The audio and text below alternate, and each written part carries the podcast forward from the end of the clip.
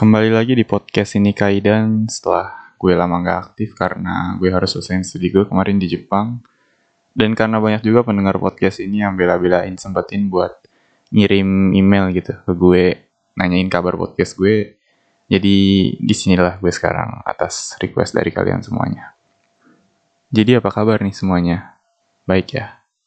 Di masa pandemi ini, gue berharap kalian dalam keadaan baik-baik aja dan sehat selalu gitu.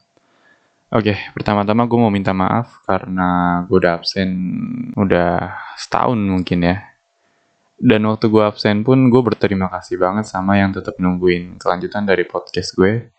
Karena jujur tadinya gue gak ada niatan sama sekali buat ngelanjutin podcast gue.